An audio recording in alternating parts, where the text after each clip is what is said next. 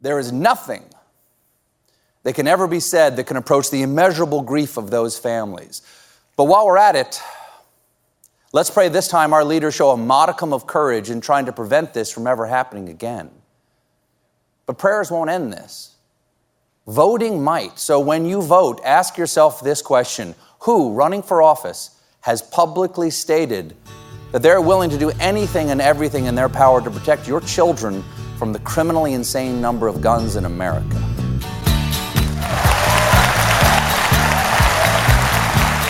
Sing it, Stephen. Well, I don't know why I came here tonight. That's why. I got the feeling that something ain't right. No, it ain't. I'm so scared in case I fall off my chair. And I'm wondering how I'll get down the stairs. To the left of me, jokers to the right. Here I am, stuck in the middle with you. Yep. From Pacifica Radio in Los Angeles, this is the BradCast as heard on KPFK 90.7 FM in LA. Also in California, in Red Bluff and Redding on KFOI, Round Mountains KKRN, and Eureka's KGOE. Up in Oregon on the Central Coast on KYAQ, Cottage Grove's KSO, and Eugene's KEPW. Lancaster, Pennsylvania's WLRI, Maui, Hawaii's KAKU, Columbus, Ohio's WGRN, Palenville, New York's WLPP, Rochester, New York's WRFZ, down in New Orleans on WHIV, out in Gallup, New Mexico on KNIZ, Concord, New Hampshire's WNHN, Fayetteville, Arkansas's KPSQ, in Seattle on KODX. Janesville, Wisconsin's WADR, and Minneapolis, St. Paul's AM 950 KTNF. We also stream coast to coast and around the globe every day on the internet on the Progressive Voices channel. Netroots Radio, Radio for Humans, FYI Nation, NicoleSandler.com, Radio Free Brooklyn, Workforce Rising, No Lies Radio, Verdant Square Radio, and Detour Talk, blanketing planet Earth five days a week. I'm Brad Friedman. Your friendly investigative blogger, journalist, troublemaker, muckraker, and all around swell fellow, says me from bradblog.com. Thank you very much for joining us today on another difficult day. As much as I hate to say it, on the BradCast. It was not always this way. In 1994, Congress actually banned the sale of the type of assault style weaponry that has been used to gun down hundreds and hundreds, if not thousands, of Americans since that ban on those weapons sunsetted in 2004.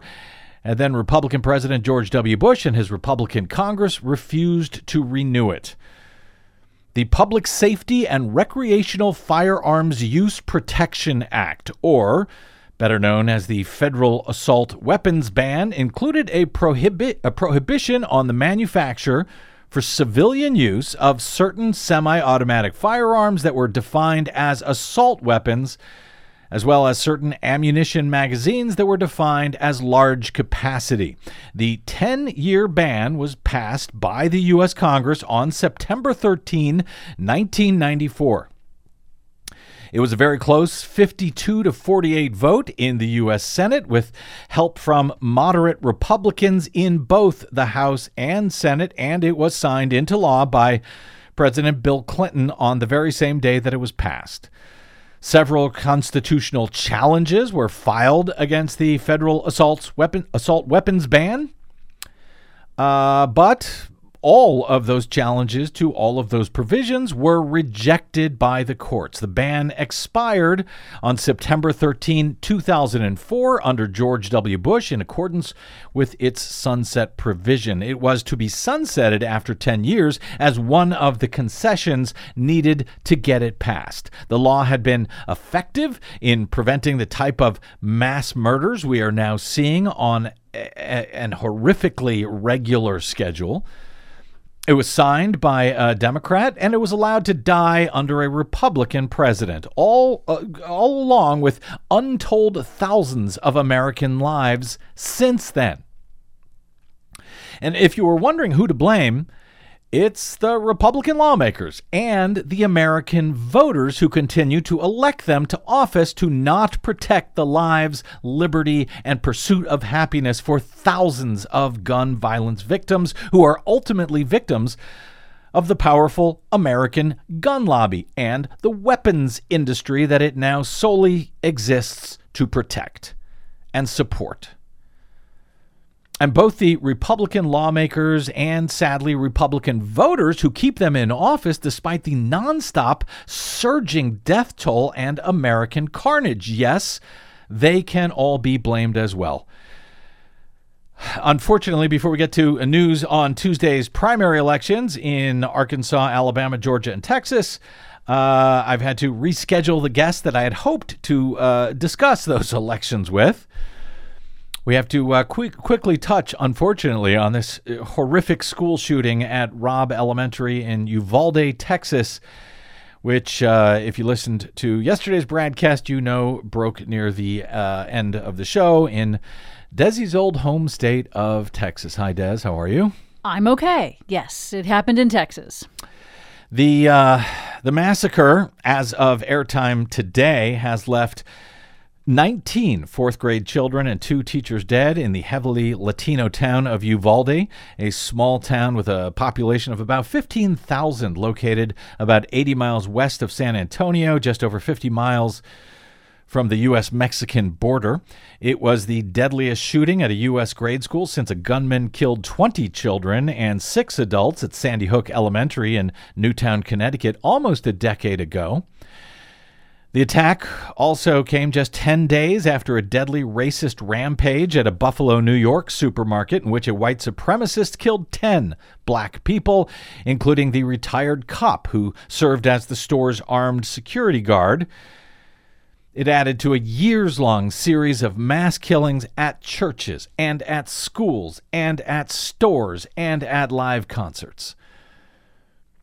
The tragedy in Uvalde was the deadliest shooting, school shooting, in Texas history, a state which has been the site of some of the deadliest shootings in the U.S. over the past five years, when Republican state lawmakers have made it easier and easier and easier to buy and carry any and all deadly weapons that you could imagine in the Lone Star State. In 2018, a gunman fatally shot 10 people at Santa Fe High School in the Houston area. A year before that, a gunman at a Texas church killed more than two dozen people during a Sunday service in the small town of Sutherland Springs. In 2019, another gunman at a Walmart in El Paso killed 23 people in a racist attack against Latinos. Tuesday's shooting came just days before the National Rifle Association's annual convention was set to begin in Houston. You got your tickets for that yet, Des? Hmm. Governor Greg Abbott and both of Texas's U.S. senators, as well as the disgraced former president Donald Trump, were among elected Republican officials scheduled as speakers at a Friday forum sponsored by the NRA's lobbying arm. We will see if they show up.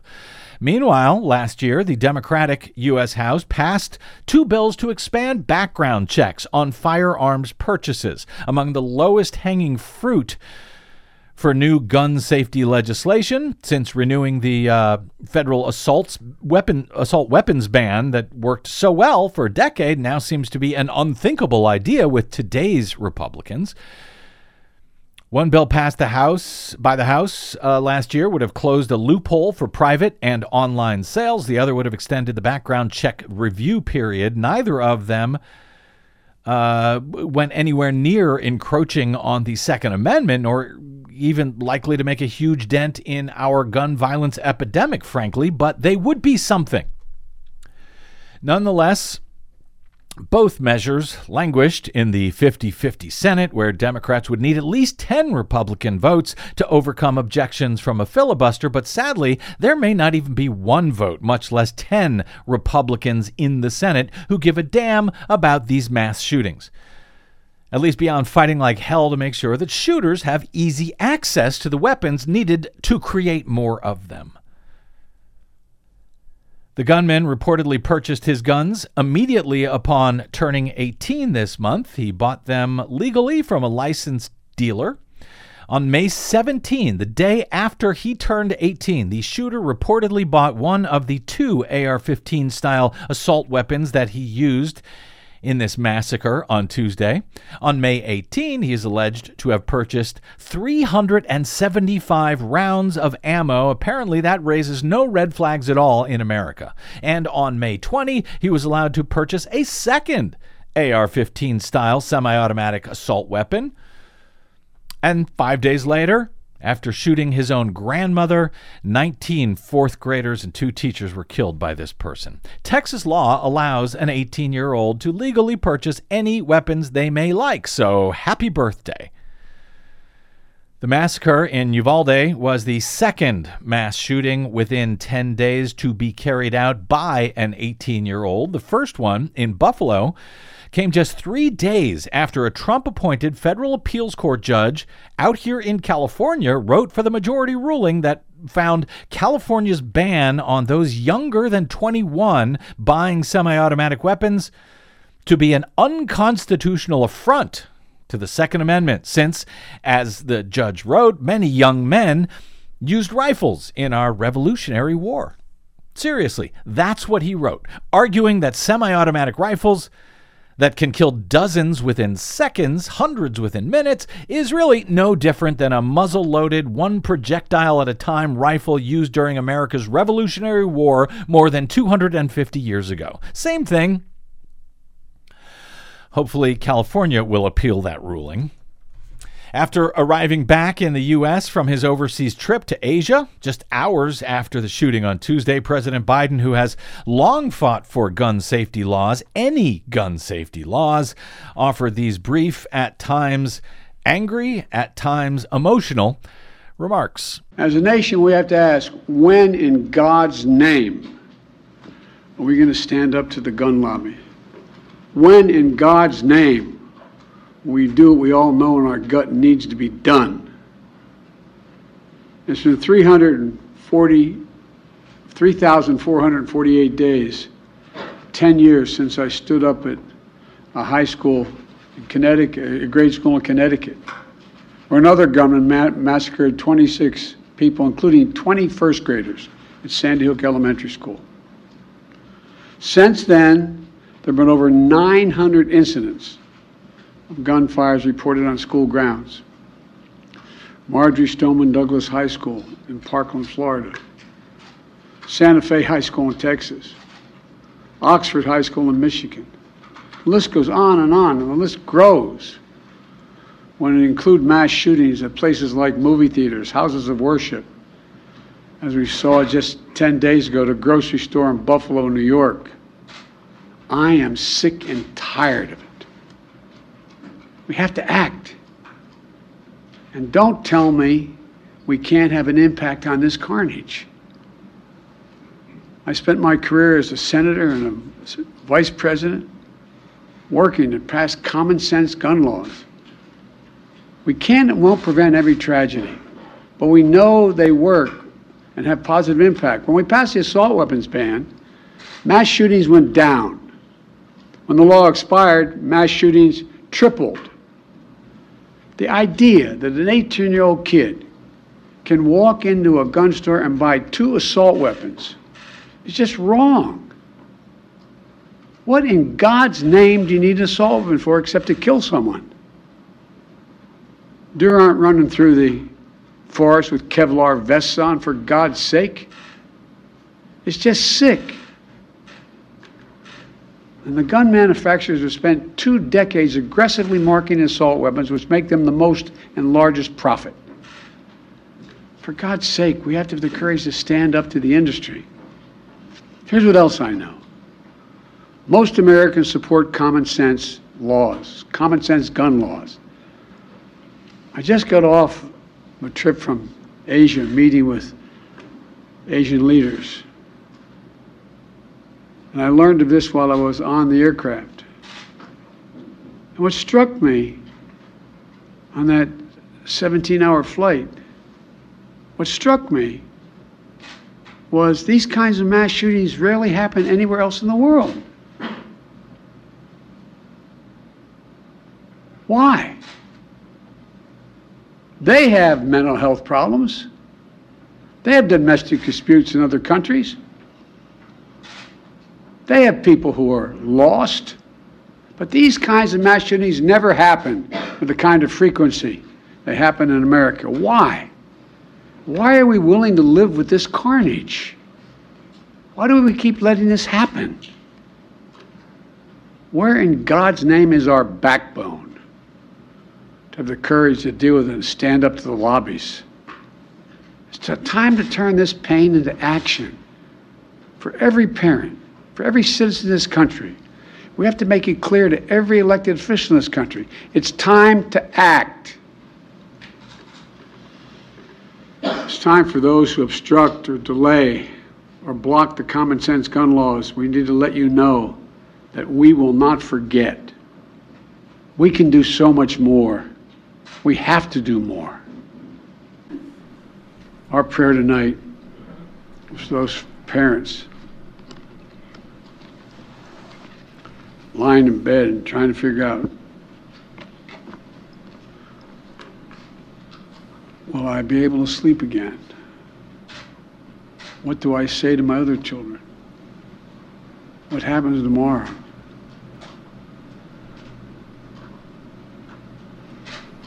May God bless the loss of innocent life on this sad day.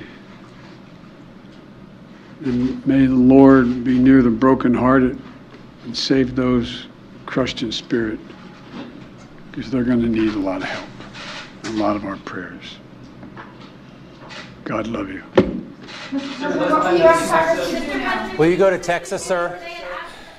President Biden speaking after returning home from Asia on Tuesday to news of yet another horrific gun massacre in Texas. His comments there, by the way, about why in God's name does someone need an assault rifle? Deer, deer aren't wearing Kevlar vests running through the forest. Some years ago, after another one of these shootings, I had asked out loud for weeks on air, at Bradblog, on, on Twitter, for any evidence anywhere that a high capacity semi automatic weapon was ever needed for self defense anywhere other than on an actual battlefield, anywhere in civilian use. Nobody could come up with any such incident in which a weapon like that was needed, was used in self defense, and was needed, you know, where a simple pistol or a shotgun would not have accomplished the same purpose. The president also talked about how these sort of uh, massacres have uh, tripled since the federal assault weapons ban had uh, sunsetted. And over the past year, those incidents have skyrocketed. Active uh, shooters Active, active shooter incidents last year alone in 2021 surged by 53% from the year before and nearly 97% from 2017. That, according to new FBI statistics that happened to be released on Monday. In 2021, there were 61 active shooter incidents, defined as one or more people actively engaging in killing or trying to kill in a populated area by firearm, according to the FBI. Active shooter incidents spanned 30 states last year, killing 103 people and wounding 140 others. There were 61 shooters in the 2021 incidents. 60 of them were male, by the way. One was female. They were ages 12 to 67. A dozen of the active shooter incidents last year met the definition of mass killings, defined as three or more killings in a single incident. That's up from five incidents. Uh, meeting that definition in 2020 from five in 2020 to a dozen last year. Meanwhile, more people died from gunfire in the U.S.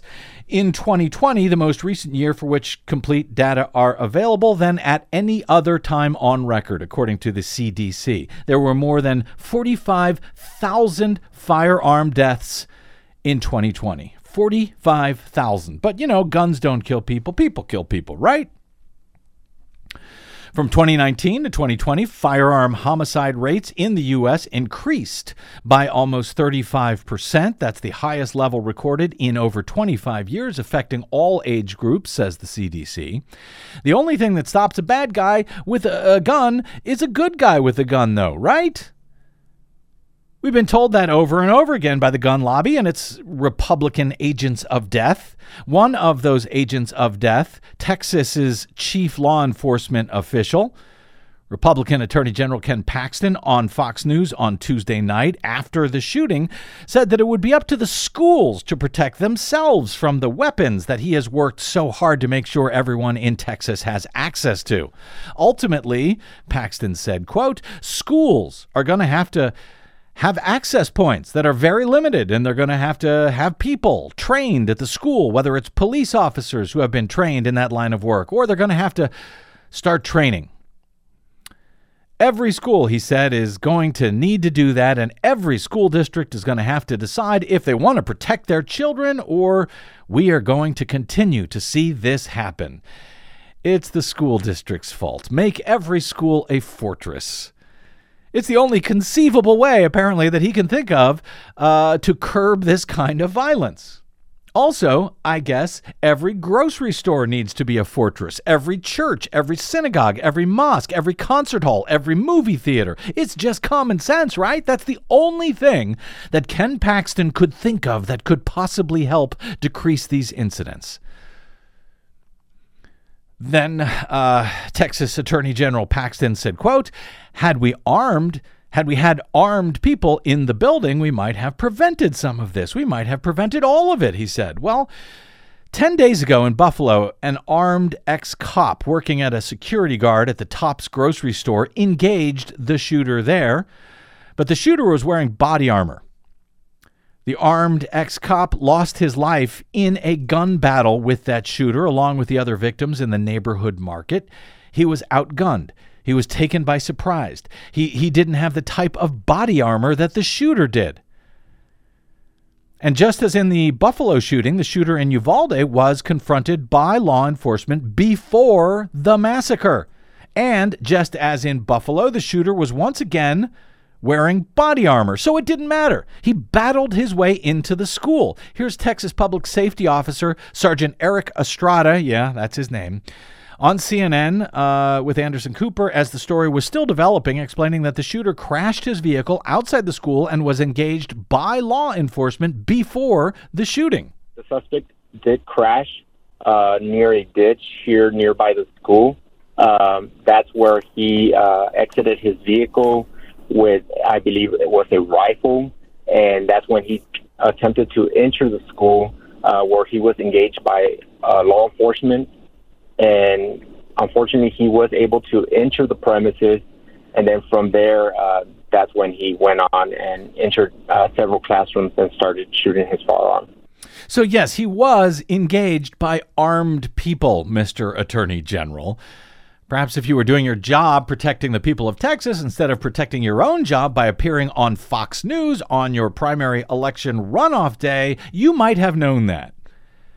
In fact, it wasn't only one law enforcement official that was unable to stop the shooter. As Sergeant Estrada, an hour or so later on another CNN appearance, explained, the shooter seemed to have been engaged by three different law enforcement officials before battling his way into the school.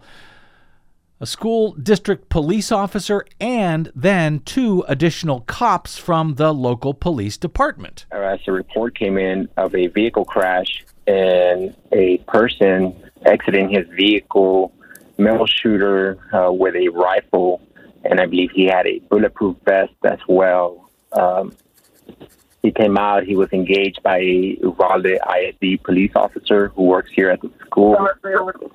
And then after that, um, he was engaged by two other officers from the Uvalde Police Department. Um, they weren't able to um, stop the threat there, so they did ask for assistance. Uh, where a tactical uh, uh, agency came in and uh, was able to eliminate the threat, stop the threat, and bring the suspect down. Uh, unfortunately, uh, before that happened, the, the, the shooter did manage to make entry into the school and shoot inside the classroom. So, a good guy with a gun, just as in Buffalo, just as in Parkland in, Florida, didn't ultimately matter. In Uvalde, three good guys with a gun, all three trained law enforcement professionals, were not enough to stop a bad guy with body armor who was armed to the teeth with easily available semi automatic weaponry that folks like Ken Paxton have gone to the mat to make as easy as possible for all of these killers to get their hands on the day they turn 18, apparently in Texas. Republican Texas Governor Greg Abbott on Tuesday held a press conference, which was interrupted at one point by his Democratic opponent running for governor this November, Beto O'Rourke. The governor seemed to suggest that he had no choice but to sign all of these bills, including one that allowed 18 year olds to buy weapons in Texas, and that the answer was just better mental health care. That, even though Texas has led the way in challenge, including uh, uh, Ken Paxton, has led the way in challenging Obamacare in federal court in hopes of shutting it down entirely and ending the access to health care for more than 30 million Americans.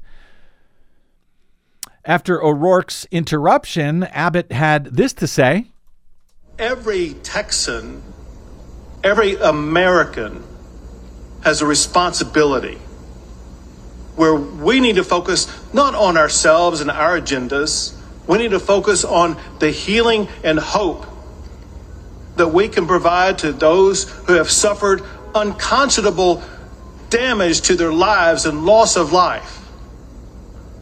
We need all Texans to, in this one moment in time, put aside personal agendas, think of somebody other than ourselves, think about the people who are hurt, and help those who have been hurt.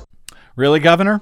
Help those who have been hurt, but apparently only after they have been hurt, thanks to the laws that you signed. After being removed from the press conference that he tried to interrupt, Beto O'Rourke had this to say to reporters outside. It is absolutely wrong. In fact, it is insane.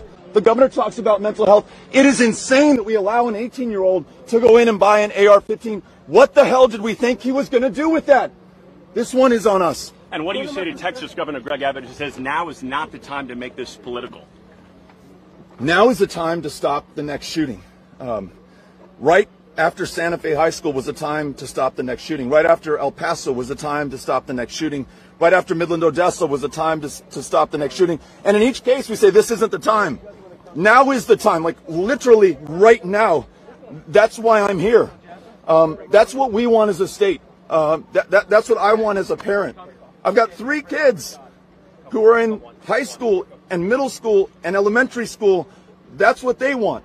And, and I face their judgment and my conscience and ultimately my maker for what I do when I have the chance to, to change this. And I'm going to do everything in my power to change this. And I am not alone. The majority of Texas is with us on this right now. The majority of Texas is not reflected by that governor or those people around the table who talk about mental health care or say that this is pure evil or that it was absolutely unpredictable. This is predictable. It will happen and it will continue to happen until we change course. We've got to change course. Democratic gubernatorial candidate Beto O'Rourke on Tuesday. I'm sorry, Wednesday. Uh, what, just uh, one day earlier, uh, on Tuesday, uh, just hours after the shooting. And you may have seen this uh, as it went viral on Tuesday, but it went viral for a reason uh, because it has hit a nerve. Uh, he, this was uh, Golden State Warriors basketball team head coach Steve Kerr, whose own father, by the way, was a teacher, was president of the American University in Beirut. He was gunned down outside of his office in 1984 when Kerr was in high school. Coach Kerr had this to say when he appeared for the uh, regular pregame press avail just a few hours after the news of the latest school massacre broke out of Texas. Um, I'm not going to talk about basketball. Nothing's uh, happened with our team in the last six hours. We're going to start the same way tonight. Um, any basketball questions uh, don't matter. Um, since we left shoot around, 14 children were killed 400 miles from here and a, and a teacher. And in the last 10 days, we've had elderly black people killed in a supermarket in Buffalo. We've had Asian churchgoers killed in Southern California. And now we have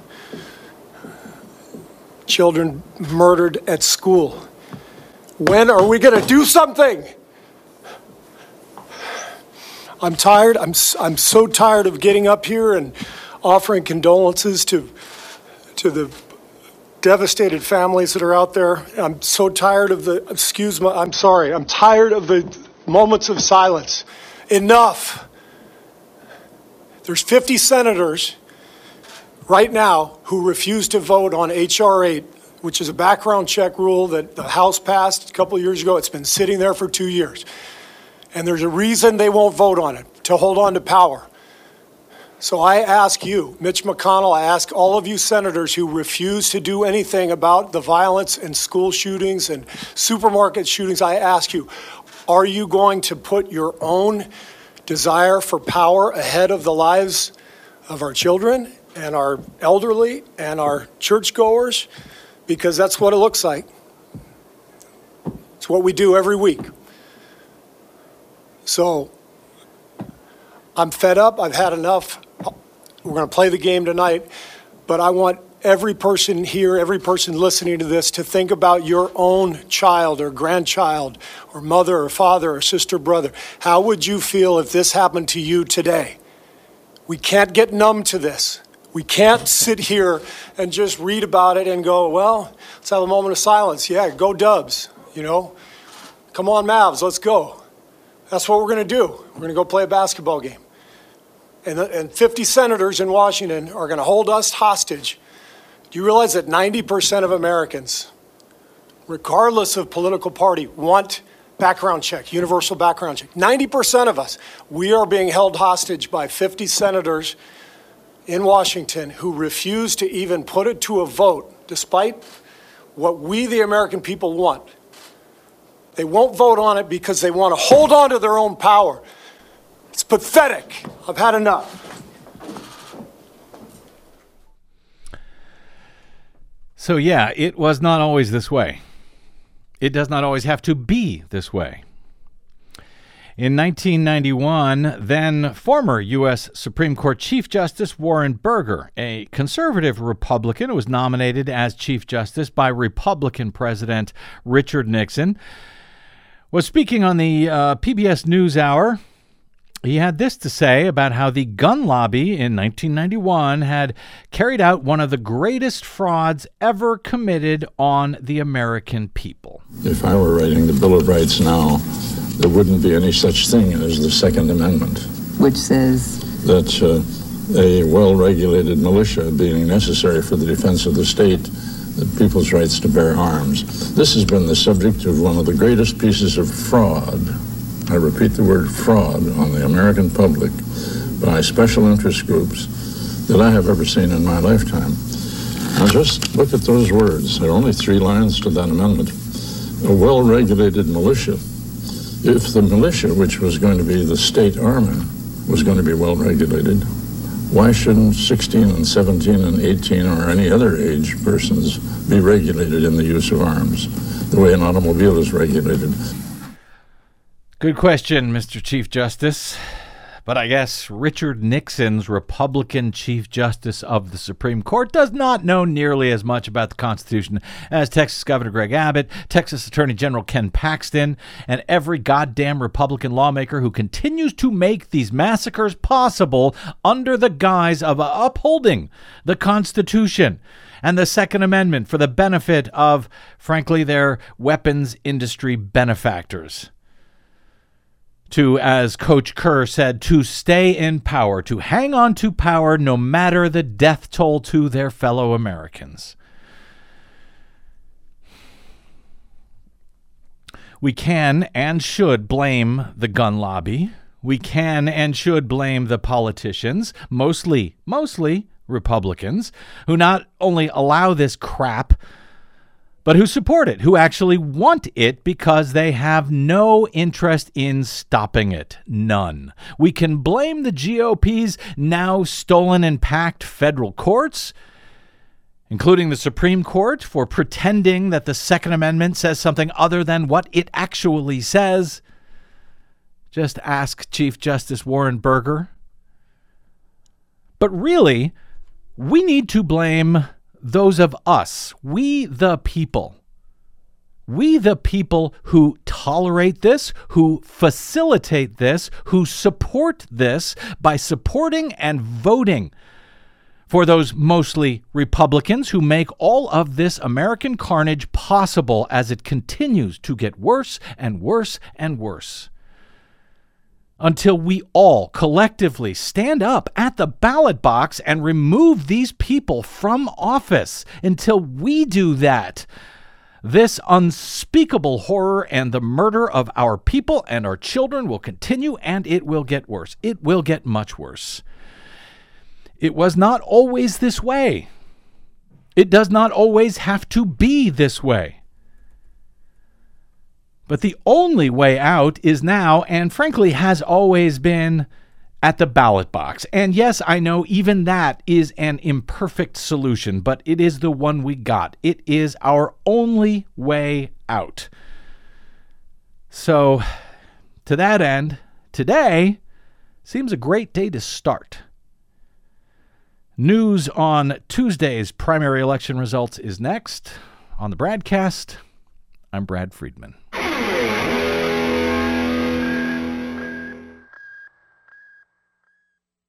What the public hears on the public airwaves matters. At the BradCast, we do our best to bring you accurate news and analysis on the issues that actually matter, and we do it all independently without corporate or political influence.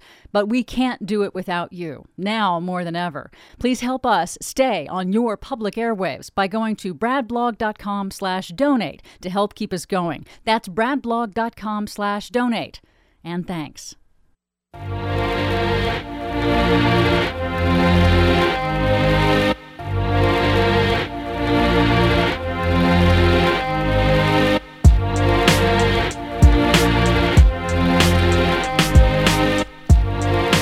Welcome back. It's the BradCast. Brad Friedman from BradBlog.com. Uh, all right. Well, we can uh, we can now just about get to our uh, too quick uh, sort of curated review at this point of noteworthy reported results from Tuesday's other big story, which should have been its only one.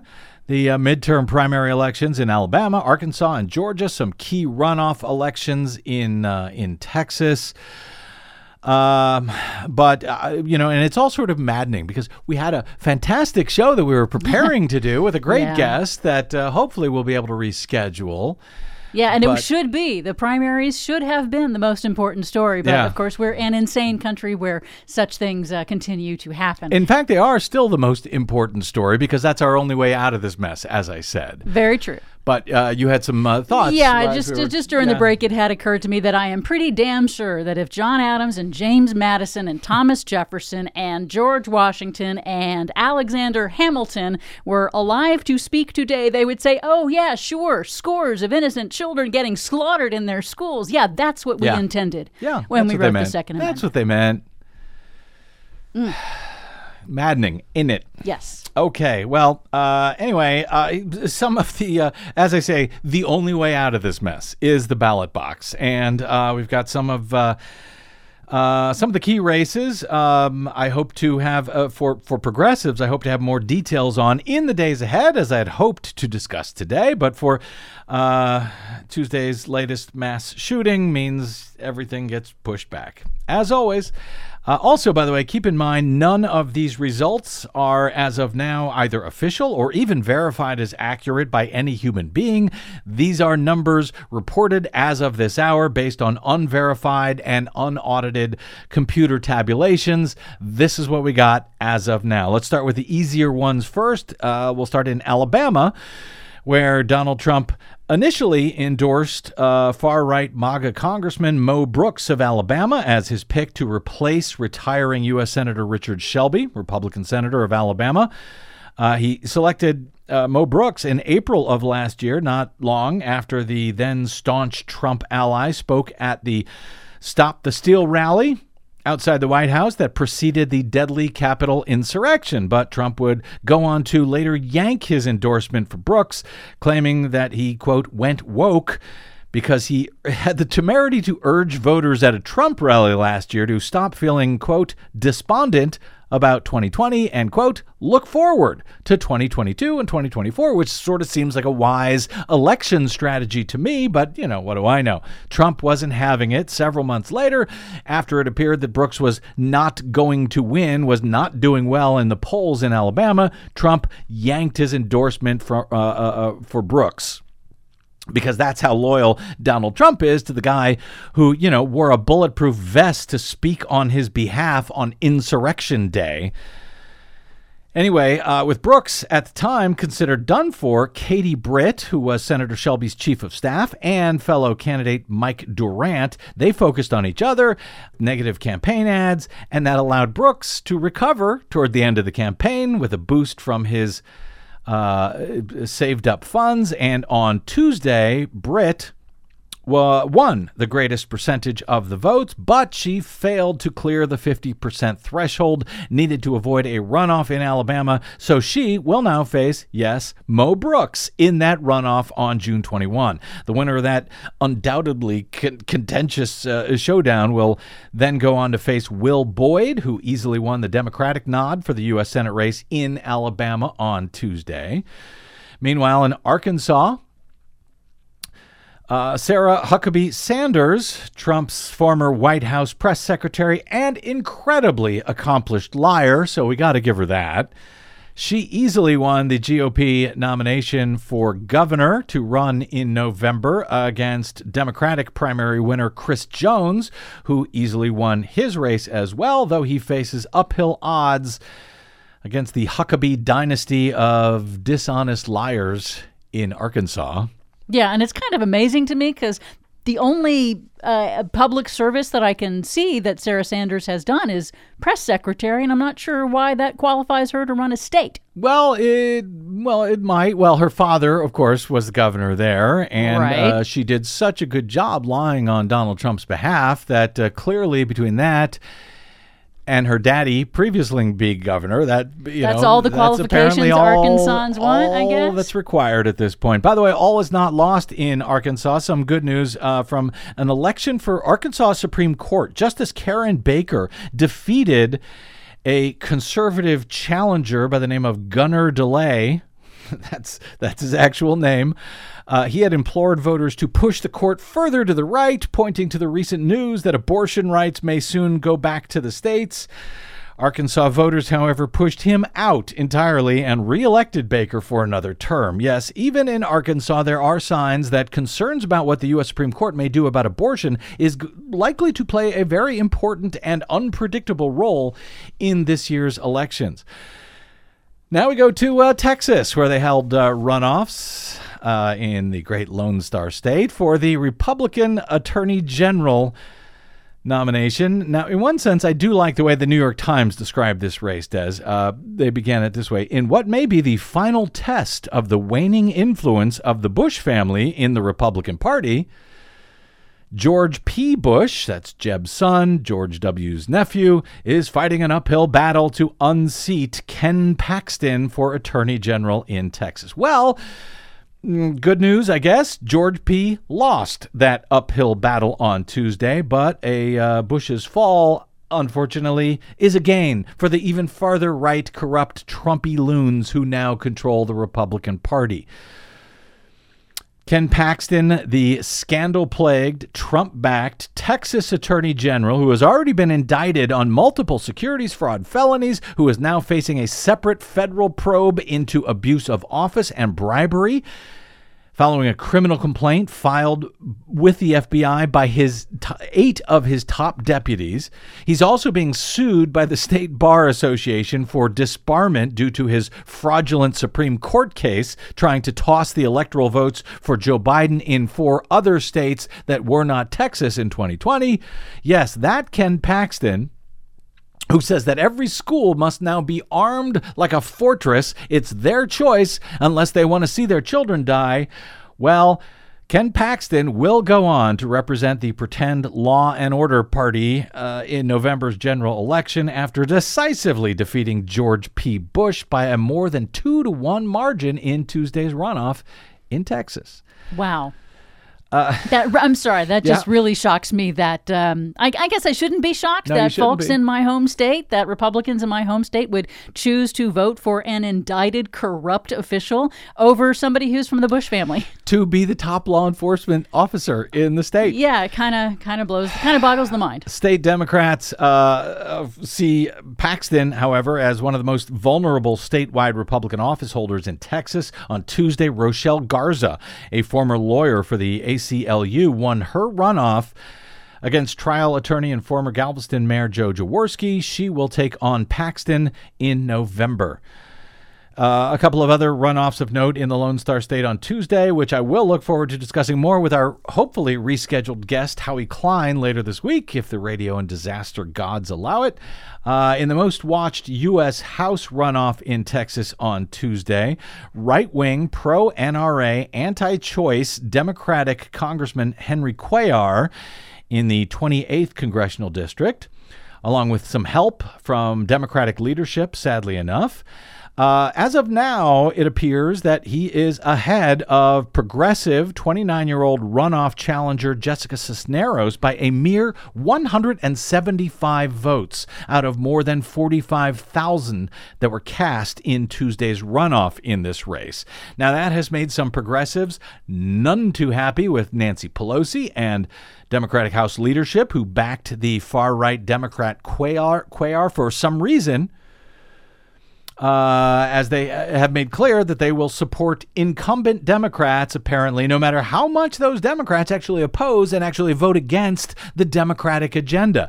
Again, hopefully more with Howie on this in the days ahead. Uh, and it should be noted this will almost certainly result in a recount, uh, in a similar recount back in 2004, I think it was, when Cuellar first went to Congress. He was behind by a similar amount of votes, but he ended up winning after the recount by 58 votes. So don't count all chickens uh, in the uh, 28th district just yet. And also remember, this demonstrates conclusively every vote matters. Yeah, it does. Republican in the in the 28th uh, district on the Republican side, Cassie Garcia won her race, though it's a very blue district. So whoever wins on the Democratic side is almost certainly uh, certain to win in November. Uh, in the 30th congressional district for Democrats, some better news for progressives. Uh, progressive Texas State Rep Jasmine Crockett appears to have easily won the Democratic primary runoff in the very blue district in the south suburbs of Dallas. Our friend John Nichols at The Nation cited the win as, quote, a big victory for a candidate backed by Congressional Progressive Caucus. Uh, by the Working Families Party, bold progressive uh, unions, advocates for civil rights, abortion rights, and LGBTQ plus rights. She, Jasmine Crockett, will run against Republican James Rogers, but is uh, likely heading to Congress in this very Democratic leaning district, in theory. Then we get to our old friend, yes, Georgia. the uh, uh, first start. Let's start with the House races. Uh, Congresswoman Marjorie Taylor Greene. Remember her? You Oh, may have heard of her. Oh, yes. Uh, apparently, she easily won her primary for re election despite violating the 14th Amendment's prohibition on engaging in insurrection after taking the oath of office. The challenge to her eligibility for office to be on the ballot at all is being appealed in Georgia court by her friends at uh, Free Speech for People after an, an administrative law judge in Atlanta, according to the challengers, misapplied state law in the matter. Nonetheless, for now, Marjorie Taylor Greene will go on to November. She will face Marcus Flowers, who easily won on the Democratic side in this very red Georgia district. Good news for progressives in Georgia's 7th district. Congresswoman Lucy McBath, a progressive Democrat whose 17 year old son was murdered back in 2012. Uh, when she then became uh, an advocate for gun safety, she formed Mothers of the Movement for Mothers of Black Murder Victims. She first ran and won in 2018, and she easily won on Tuesday in what was an unusual member on member Democratic primary in Georgia's 7th district. That was forced because of hostile redistricting by Republicans in the state. Congresswoman McBath, however, defeated the conservative Blue Dog Democrat, Congresswoman Carolyn Bourdeaux. And in a bit of irony here regarding redistricting in Georgia, uh, from uh, Stephen Fowler of Georgia Public Radio, he notes uh, irony alert Georgia's Republican House Redistricting Committee chairwoman, Republican State Rep Bonnie Rich, lost on Tuesday in the new district that she drew for herself. Oh, well. She lost uh, her primary against a Republican who was not going to run, but then decided he would run after all, and now she, at least, is out of a job. So there's that. In the U.S. Senate primaries uh, in Georgia, Herschel Walker, the legendary Trump endorsed football player with a legendarily faked re- resume, uh, for example, he says he graduated at the top of his college class when he actually didn't graduate at all. And his ex wife has also alleged he put a gun to her head and threatened her for life, or threatened her life. Uh, of course, this makes him a perfect Republican candidate to be endorsed by Donald Trump. Walker easily won the GOP primary in the state. Georgia's Democratic Senator Raphael Warnock easily won his race as well in a state where Republicans hope to flip that Senate seat held by Warnock uh, this November. I wouldn't be so sure that they will pull that off, especially in a state where Trump's influence has clearly waned, as made clear by the governor's race. Democratic uh, uh, uh, Democratic uh, candidate Stacey Abrams, she ran unopposed for the Democratic nod for governor uh, in one of the most watched races for the Republican nomination was Republican Governor Brian Kemp, who trounced Trump endorsed former U.S. Senator David Perdue. Perdue lost his seat last year to Democratic Senator from Georgia Jon Ossoff. Now Perdue has lost again after Trump reportedly begged him to run against Brian Kemp, who Trump, Trump accuses of not helping him to steal the election from Joe Biden in 2020. The New York Times reported uh, on Thursday of last week, before the election, as Perdue campaigned outside of a bar and grill uh, somewhere in Georgia, um, that uh, he, he was not conjuring up a path to victory, but haggling over the scope of how much he would actually be defeated by, following a Fox News survey showed him down by 32 points against Brian Kemp in that race. Perdue said, quote, Hell no, I'm not down by 30 points. We may not win Tuesday, he said, but I guarantee you we are not down by 30 points. well, he was he was sort of right, Yes. actually. Uh, Yes, he was. Perdue lost on Tuesday night to Brian Kemp by more than 50 points. Kemp is said to have barely uh, defeated Stacey Abrams four years ago when the two ran against each other the last time in 2018, when, as Secretary of State, Kemp oversaw his own election against Abrams, during which she charged uh, there was massive voter suppression by Brian Kemp. Four years later now, there will be a rematch in the Secretary of State's race, in an arguably even closer watched race, believe it or not. If you trust Georgia Secretary of State Brad Raffensperger's 100% unverifiable touchscreen voting systems in Georgia, the ones that he forces all voters at the polls to use across the entire state, if you trust those systems, well, Georgia Secretary of State Brad Raffensperger, another enemy of Trump for refusing to steal 2020, defeated the Trump backed Congressman Jody Hice, who Trump had suckered into running. Uh, the Congressman uh, Hice is now out of a job, too, it seems, uh, in the GOP Secretary of State primary to run for re election. Raffensperger avoided a runoff in that contest, getting 52.3 of the vote. 52.3% as of this hour, so that's over the 50% threshold. He will probably run against Bee Nguyen, a state rep and ally of uh, uh, Stacey Abrams on the Democratic side. She won the Secretary of State's race uh, with just over 44% of the vote as of now on Tuesday, but that was not enough to avoid a runoff. So a runoff will most likely take place in Georgia in a month on June 21. As to Trump's failure, just absolute failure to replace either his mortal enemy Raffensperger with Hice, Uh, or or Kemp? Well, inside elections, Jacob Rubashkin quipped on Twitter, "quote Trump is calling Brad Raffensperger right now to ask if he can just find 180,154 votes for Jody Hice."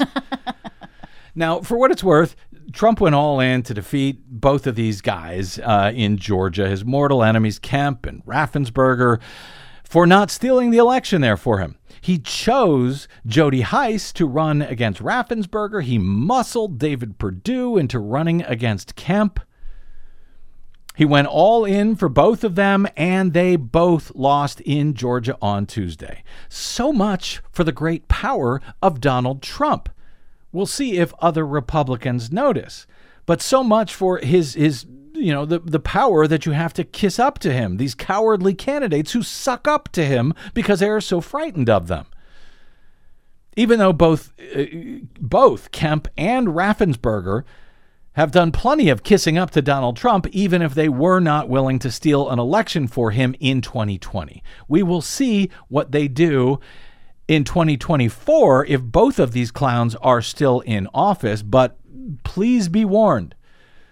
You should not trust either of them. A lot of Democrats have uh, accidentally made heroes out of Brian Kemp or Brad Raffensperger. You should not trust either of them as far as I would like to throw both of them. Do not trust them just because one time in their pathetic careers they did not do the wrong thing. One time. One time. It was a time that was critical, and I'm glad that they did it. But it's not enough to make up for all the other stuff. It was they're trying to only because they couldn't figure out how to do it without, you know, getting Going to jail? going to jail for it. Yeah. Absolutely. All right, we have got to get out. Uh, my thanks to our producer uh, Desi Doyen. My thanks to all of you for uh, sitting through another difficult show today. We hope you uh, enjoyed it. And uh, if you missed any portion of it, you can always download it for free anytime at bradblog.com. Everything that we do here is made possible not by corporations, not by foundations, not by political groups, not by nobody but you. You folks who stop by bradblog.com slash donate to help us continue. So thank you for that. Uh, you can drop me email if you like. I'm bradcast at bradblog.com. On the Facebooks and the Twitters, I am simply the Brad Blog. We will see you at all of the above until we see you here next time. I'm Brad Friedman. Good luck, world.